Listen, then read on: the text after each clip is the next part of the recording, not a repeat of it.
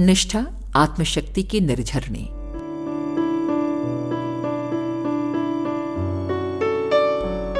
आंधी तूफ़ान आते जाते हैं पर सुदृढ़ पर्वत शिखर, जहाँ के तहां खड़े रहते हैं। विशालकाय वटवृक्ष भी सर्दी गर्मी सहते हैं और अपने स्थान पर अडिग खड़े रहते हैं। निष्ठा में ऐसी ही सामर्थ्य है। वो बहुत सोच विचार कर किसी महत्वपूर्ण निष्कर्ष पर पहुँचती है। जब कोई निश्चय कर लेती है तो उस पर दृढ़तापूर्वक सुस्थिर रहती है। डगमगाने वाले तत्वों के साथ जमकर संघर्ष करती है।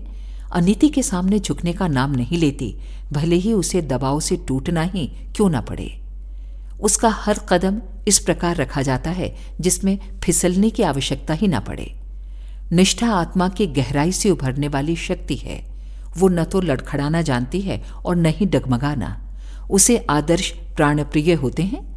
जिस प्रकार मछली पानी के बिना जीवित नहीं रह सकती, उसी प्रकार नैष्ठिकों को उत्कृष्टता भरे चिंतन, चरित्र, व्यवहार एवं वातावरण में ही जीवित रहने का अवसर मिलता है।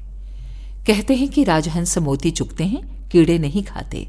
उसी प्रकार ये भी निश्चित है कि अध्यात्म मार्ग के पथिक अपनी उपासना, साधना और आराधना के प्रति निष्ठावान ही होकर जीवन यापन करते हैं।